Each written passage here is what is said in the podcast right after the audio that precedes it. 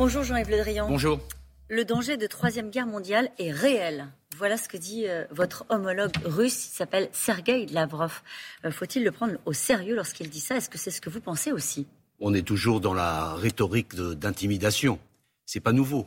Euh, ces, propos exagérés, injustifiés, qui ne correspondent pas du tout à la réalité, mais c'est une, rhétorique agressive, escalatoire, euh, qu'on connaît euh, depuis le, début du conflit? Et qui vise à quoi? Nous Et qui vise à nous intimider, à nous dissuader.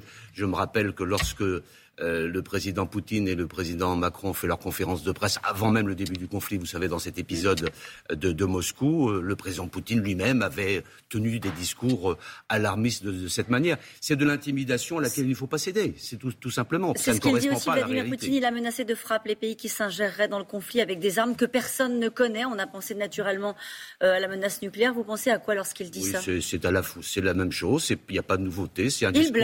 C'est un discours qui revient régulièrement. Euh, qui était déjà au, rendez-vous lors de la première euh, intervention de la Russie en, Crimée. En 2014, déjà, on avait eu ce discours-là. Maintenant, il revient euh, par la bouche de... Le problème, Jean-Yves Le Drian, c'est que parfois, Vladimir Poutine fait ce qu'il dit. Oui, mais parfois, il est dans l'intimidation et dans l'exagération, dans la dramatisation. Et comment on sait Dans l'escalade verbale. Nous, il faut qu'on continue simplement notre, notre logique. C'est une logique de détermination, de, de clarté et de calme. Quel est le sujet? Le sujet, c'est qu'il y a un pays, la Russie, qui fait la guerre à un autre pays, qui est l'Ukraine. Nous, nous ne faisons pas la guerre contre la Russie. Nous ne sommes pas en guerre contre la Russie. Même si on livre des armes nous lourdes Nous ne sommes pas co-belligérants. C'est un pays qui a agressé un autre, qui a envahi un autre. Et ce pays-là, l'Ukraine, c'est une démocratie que nous soutenons. Et nous la soutenons par euh, la fourniture euh, d'équipements pour euh, aboutir à ce qu'à un moment donné, il y ait une négociation. Donc nous ne sommes pas en guerre contre la Russie, mais la Russie, dans sa stratégie déclaratoire exagérée, dans euh, cette rhétorique agressive, euh, fait, en sorte qu'il y a une, des formes d'intimidation à laquelle, auxquelles il ne faut pas céder. Alors on a vu qu'il y a eu des explosions en Transnistrie. Alors la Transnistrie, c'est une zone pro-russe à la frontière entre l'Ukraine et la Moldavie. Euh, est-ce que vous craignez une extension du conflit? Non, il y a euh, une interrogation sur ce qui se passe dans la Moldavie, euh, dans laquelle se trouve cette, ce territoire spécifique de Transnistrie qui est euh, sous responsabilité et sous occupation russe. Il y a eu dans cette enclave, dans ce territoire, hier et avant-hier, des, des, explosions, en particulier des tours de télévision. Ce pays est un pays neutre, la Moldavie. C'est un pays neutre entre l'Ukraine euh, et, la Roumanie, mais au milieu de la Moldavie, il y a cette, ce territoire qui est tenu par les Russes.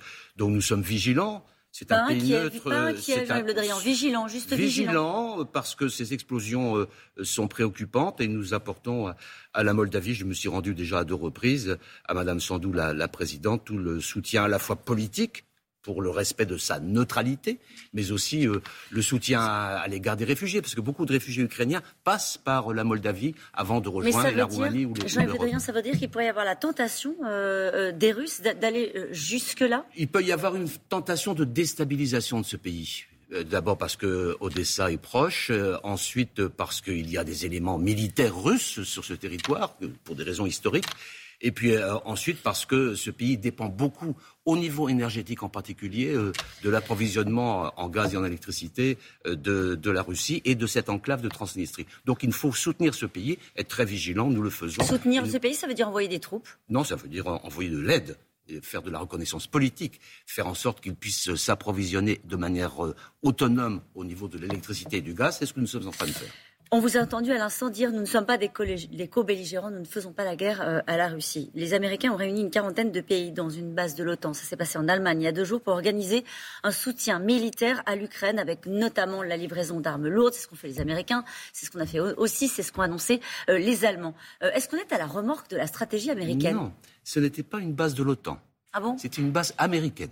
D'accord. Euh, il faut quand même euh, bien, bien distinguer les choses. Et d'autre part, euh, ce n'est pas nouveau qu'il y ait une coordination de l'ensemble des pays qui apportent leur soutien à, l'Ukraine. On n'est pas à la remorque des Américains. non, on a eu, au contraire, c'est l'Europe qui a été à l'initiative sur de nombreux sujets, à la fois sur les sanctions et, sur les équipements militaires. Il y a eu de nombreuses réunions de coordination. La nouveauté, c'est que celle-là était plus visible parce qu'elle se passait en Allemagne et parce que le secrétaire d'État Blinken était présent. Mais la réalité, c'est que nous nous coordonnons avec nos alliés, avec les Européens, pour fournir à, l'Ukraine les équipements dont ils ont besoin. La nouveauté aussi, par rapport à ce que l'on connaissait il y a quelques semaines, c'est que la logique des combats a changé. Il y a toujours la poursuite des opérations de siège, et le drame de Mariupol en est un exemple, mais il y a aussi maintenant une offensive de ce qu'on pourrait appeler une, force des forces conventionnelles, c'est-à-dire un, combat un peu plus classique de la part euh, des, forces russes contre l'ensemble du Donbass. C'est une nouveauté après euh, l'échec du siège de Kiev. Et donc, face à cette nouvelle donne, les équipements militaires qui sont demandés par l'Ukraine sont différents, d'où la coordination. La Russie est en difficulté sur le terrain militairement, Jean-Yves Le Drian On s'attendait au début de la crise à une offensive rapide. On s'attendait à une victoire rapide des forces russes. Force est de reconnaître que ce n'est pas cette situation qui est au rendez-vous. Force est de reconnaître aussi que l'Ukraine s'est se défend de manière très forte. L'Ukraine tient. Les, militaires euh, ukrainiens et les, combattants ukrainiens sont tout à fait exemplaires. Et donc, euh, la Russie est à la peine concernant ses objectifs. Mais les objectifs restent toujours les mêmes. Et on a eu une mutation dans la manière d'agir militairement, avec euh, cette orientation spécifique sur le Donbass pour avoir des espèces de trophées à, montrer, mais la détermination russe reste la même, même s'il a été en échec dans ses premières initiatives. L'objectif des Russes, c'est d'afficher une victoire le 9 mai prochain. Il y a cette instrumentalisation du 9 mai parce que c'est l'anniversaire de la grande guerre patriotique, mais euh, l'objectif des Russes, c'est bien d'éviter qu'il y ait aux portes de la Russie euh, un pays démocratique et qui ne soit pas sous sa tutelle. Euh, est-ce qu'on est allé au maximum de ce qu'on peut faire pour l'Ukraine en termes d'équipement? On continue. Nous avons. Euh, le président de la République a annoncé que nous avions fourni des armes supplémentaires, y compris dans, le domaine de l'artillerie. Nous poursuivons notre soutien, nous et les Européens, pour euh, faire en sorte que l'Ukraine tienne. Et gagne? Tienne. Ah, retrouve ça la, victoire pour l'Ukraine, c'est le retour à la réalité, à l'autonomie, à l'intégrité de leur territoire. Et ça peut passer par la voie diplomatique. À ce moment-là, à un moment donné, il faudra bien négocier. Euh, et donc, il faudra bien négocier, que les Ukrainiens négocient avec les Russes. La négociation, contrairement à ce que j'entends ici ou là, c'est une négociation qui interviendra entre les Ukrainiens et les Russes. Mais Poutine est-il sérieux dans son intention de négocier? Pour l'instant, on n'a rien vu. Pour l'instant, on est dans le leurre. Pour l'instant, on est dans la fiction. Pour l'instant, on est dans le déclaratif. Dès qu'il s'est agi de commencer à travailler sur ce que pourrait être une vraie négociation, euh, les Russes n'ont pas été au rendez-vous. Parlons du gaz, Jean-Yves Le Drian. La Russie, pour la première fois, a décidé de couper le gaz à la Bulgarie et à la Pologne, qui ont refusé de payer leur contrat en roubles, comme l'exige Moscou. Il met donc parfois, hein, Vladimir Poutine, ses menaces à exécution. Comment l'Europe doit réagir Et est-ce qu'il y a d'autres pays qui sont sur la liste?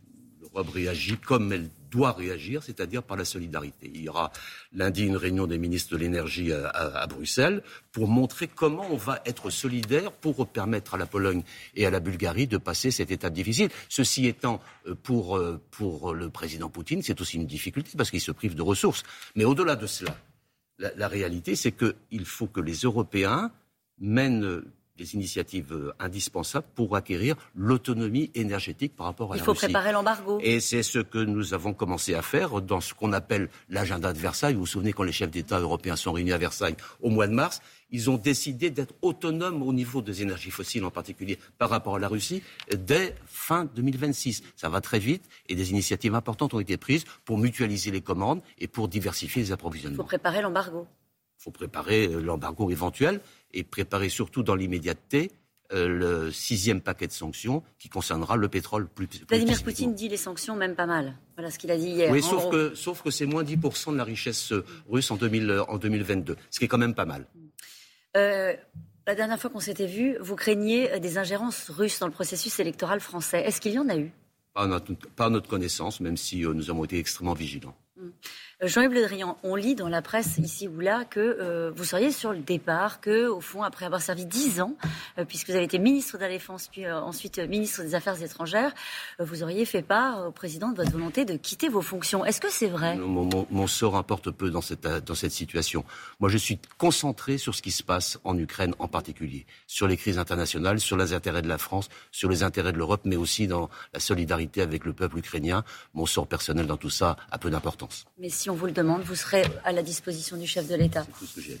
Merci beaucoup, Jean-Yves Le Drian, euh, d'avoir été notre invité ce matin. Je vous rappelle que vous pourrez trouver cette interview quand vous le souhaitez en podcast. Merci.